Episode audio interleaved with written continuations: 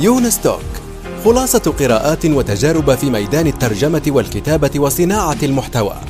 تأتيكم أسبوعيا في قالب مميز وشيق يقدمها الكاتب والمترجم يونس بن عمارة. الآن وفي الأسواق وعبر شبكات التواصل. رواية إفيانا باسكال للكاتب يونس بن عمارة.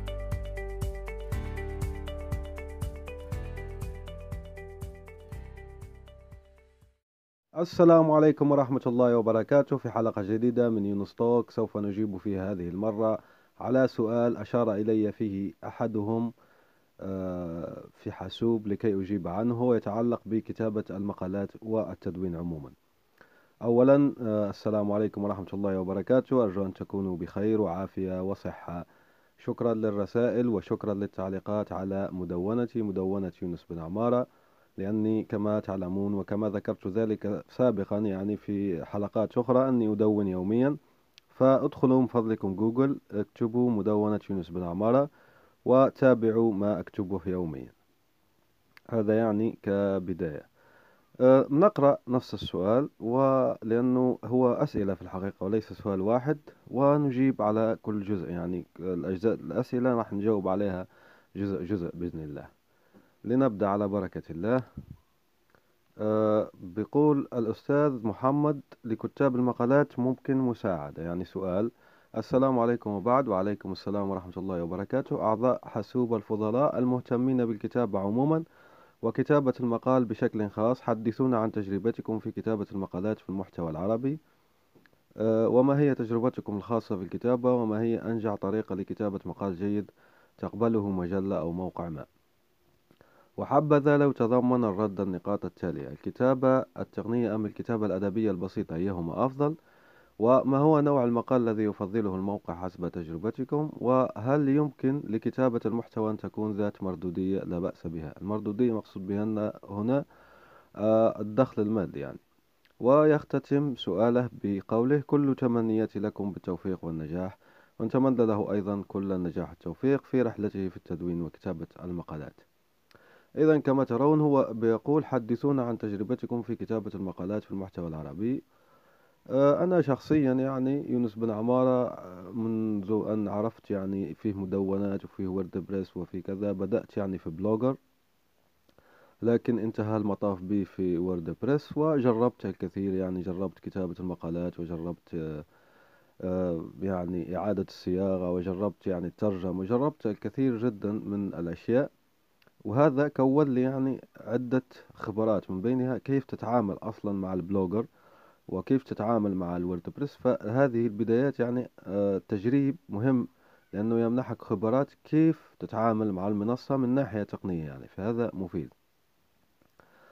آه، بعد ذلك يعني هي الكتابة تبدأ يعني عادي لكن بمرور الزمن يعني بتتطور وفي هذا المقام آه، يطيب لي أن أشير إلى آه، الأستاذ واثق الشويتر فهو قرأ يعني آه، معظم ما كتبته على الإنترنت وعمل مقال ممتاز جدا وتتبع فيه التطور الخاص بي. راح أضع رابطة في التدوين التابع لهذه الحلقة. راح أضع الرابط تبع مقال الأستاذ اللي بيتابع فيه.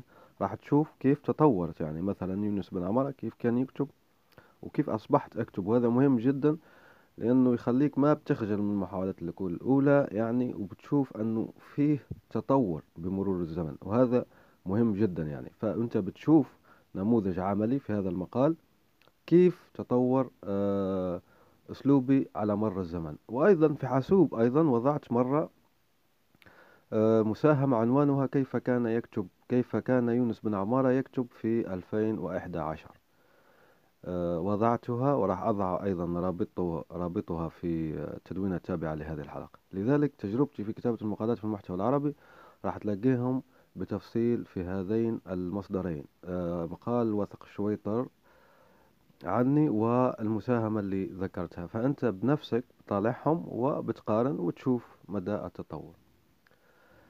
وبيقول أيضا ما هي تجربتكم الخاصة في الكتابة. أه تجربتي الخاصة يعني لما فتحت يومي أه زي ما قلت لك يعني بدأت أحاول لأن لأن المدونة مثلا بيقول لك أن فيها كثير من الفوائد بتعلمك الانضباط بمعرض أعمال بتعلمك أيضا أمور تقنية مثل كيف تضع إعلانات كيف تضع يعني الروابط ما هي الويدجت يعني ما هي الأدوات ما هي القوالب.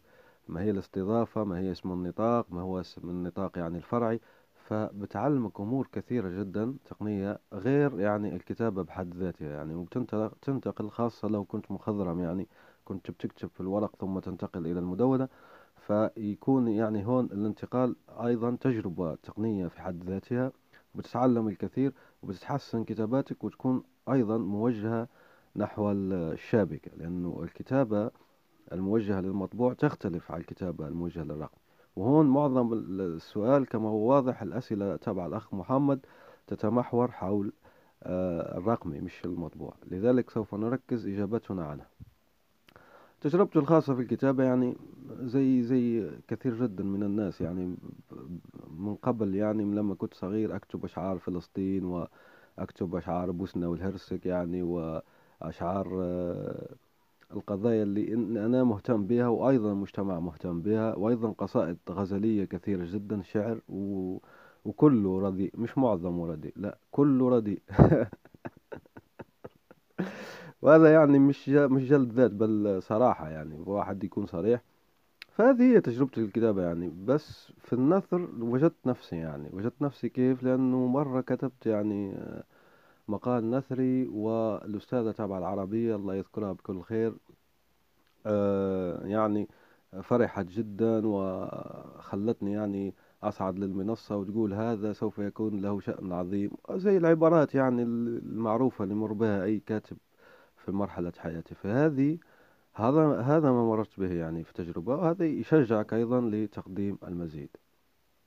هذا يعني إجابة عن سؤال ما هي تجربتكم الخاصة في الكتاب؟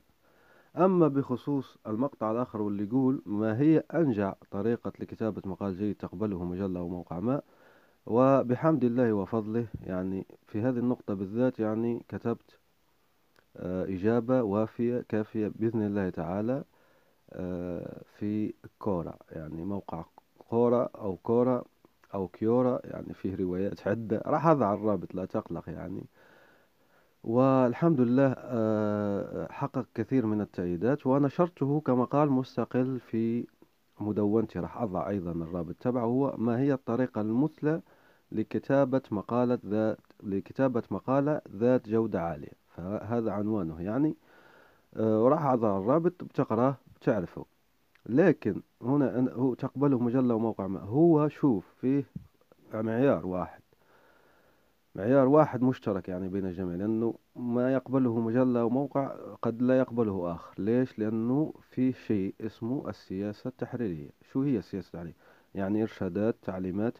مثلا أنت لما تكتب أنا الآن أصلا لما أحدثك عندي مشروع خاص مع حاسوب أكاديمية حاسوب أقدم لهم محتوى معين.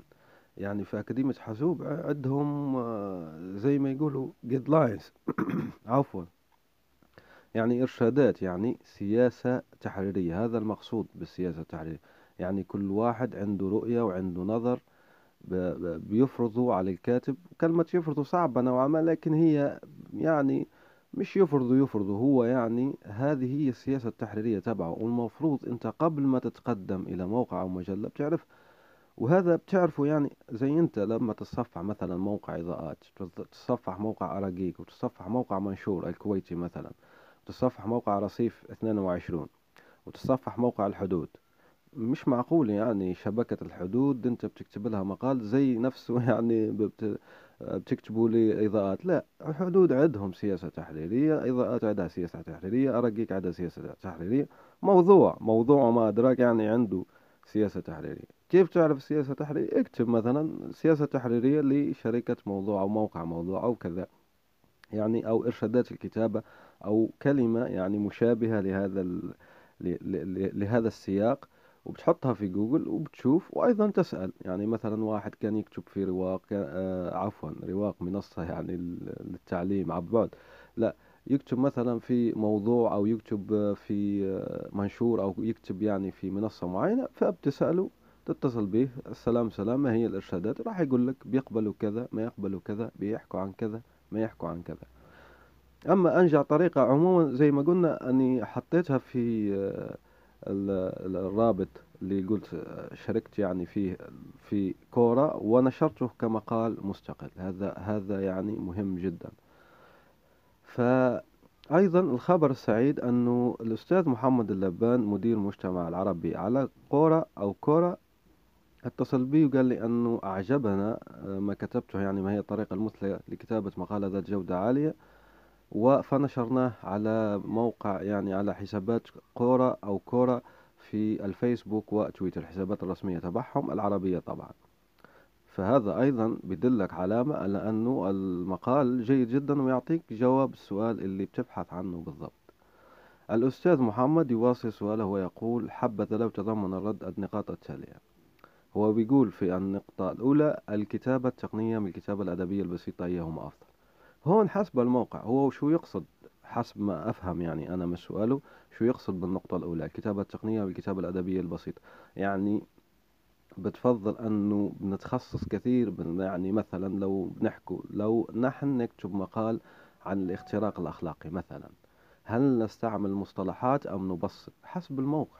يعني الموقع إذا كان أصلا موجه للناشئة يعني آه، الناشئة والمراهقين اللي هم على عتبة البلوغ مثلا.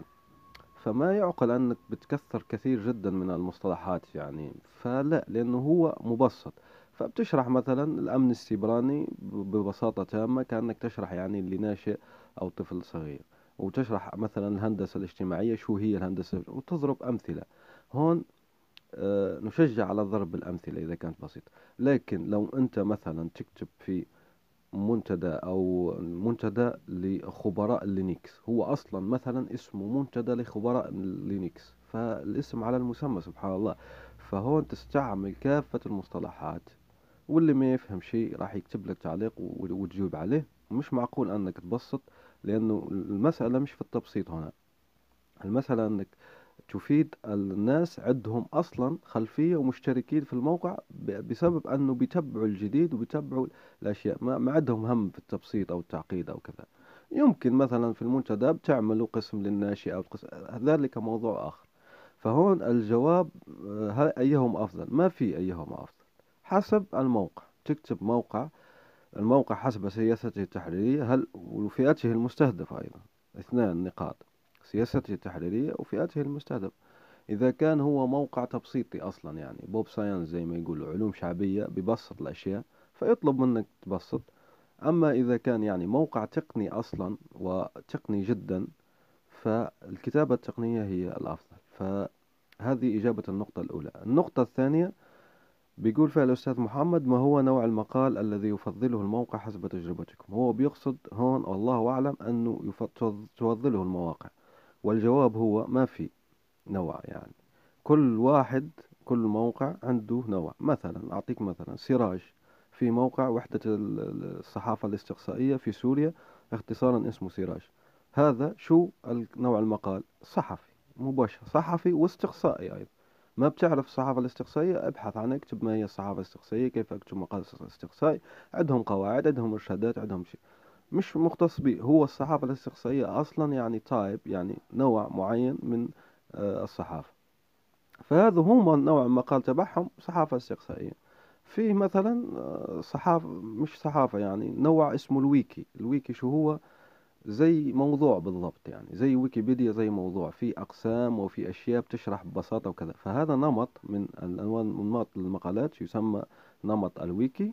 بتفضلوا بعض المواقع. في أيضا مواقع أخرى مثلا كيف كيف تفعل كذا كيف تفعل كذا كيف تفعل. وفي مبادرات عدة في في, الويب العربي. مقالاتها بتكون يعني مفصلة بتفصيل معين جدا وواضح. يعني كيف تعمل كذا كيف تعمل كذا. في خطوات في يعني مقدمة وخاتمة في صور فيه يعني سياسة تحريرية زي ما قلنا فهذا نوع المقال بتفضلوا مقالات يعني كيف أو كذا.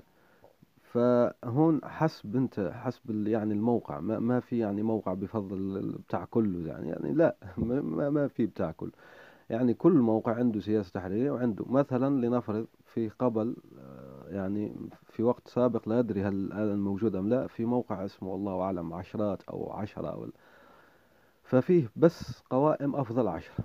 أفضل عشرة أحسن عشرة يعني أجمل عشرة آه، كذا عشرة. فهو أفضل عشرة أفلام. أفضل فهذا نمطه واضح يعني نمطه قوائم زي ما يقولوا. هو يسموه مقال القوائم يعني مقال بشكل قائم. فالمقال هنا اللي يفضله الموقع وكان يدفع أيضا المال. لا أدري للأسف ممكن لا أضع رابطه بس أنا أحكي لك يعني من الذاكرة من مدة كبيرة جدا ممكن ثلاثة أربع سنوات كان بيدفع مقالات لتكتب له مقال أفضل عشرة كذا. فهذا يعني آه، كمثال.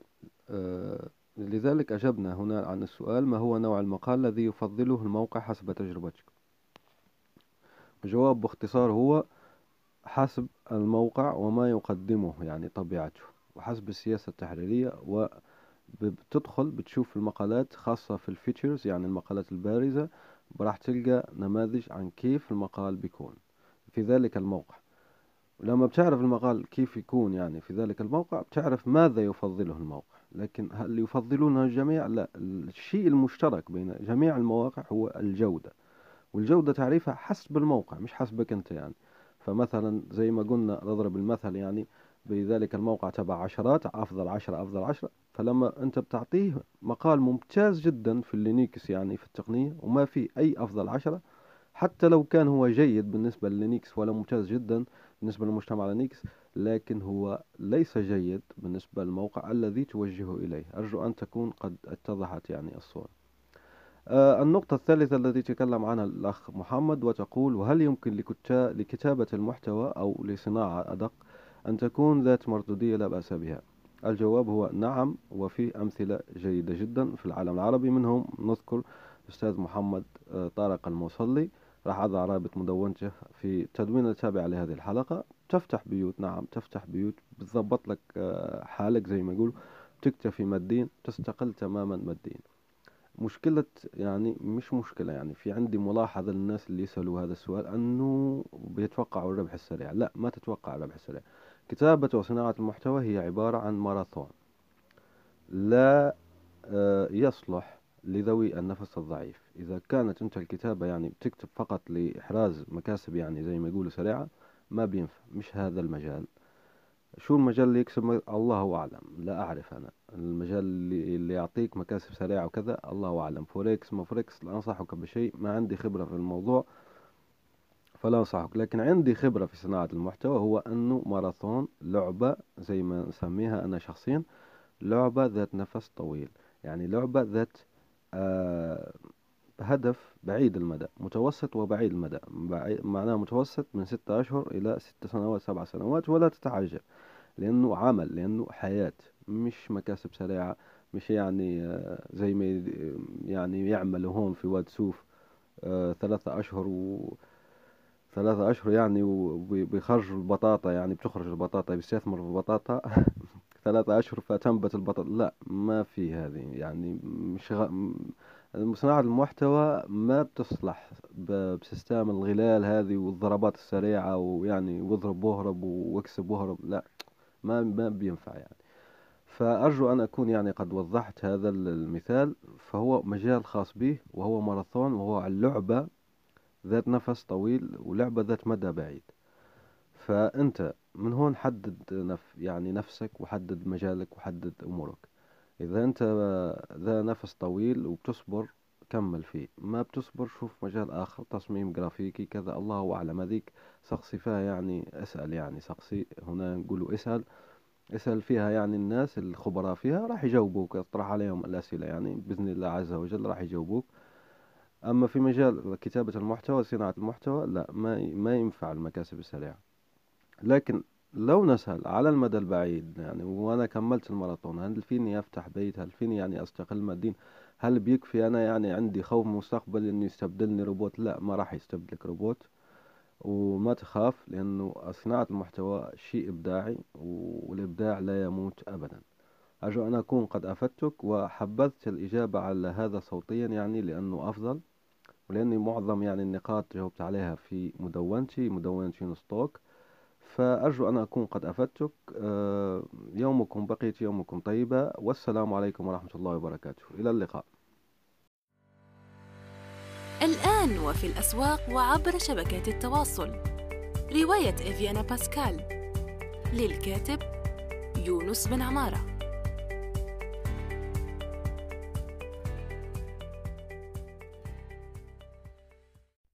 نأمل أن يكون موضوع هذه الحلقة قد نال استحسانكم. انتظرونا في الأسبوع القادم ولا تنسوا مشاركة الحلقات والاشتراك بالبودكاست. علما أنه بإمكانكم مراسلتنا باقتراحاتكم للتحدث عن أي موضوع يتعلق بالكتابة والترجمة وصناعة المحتوى.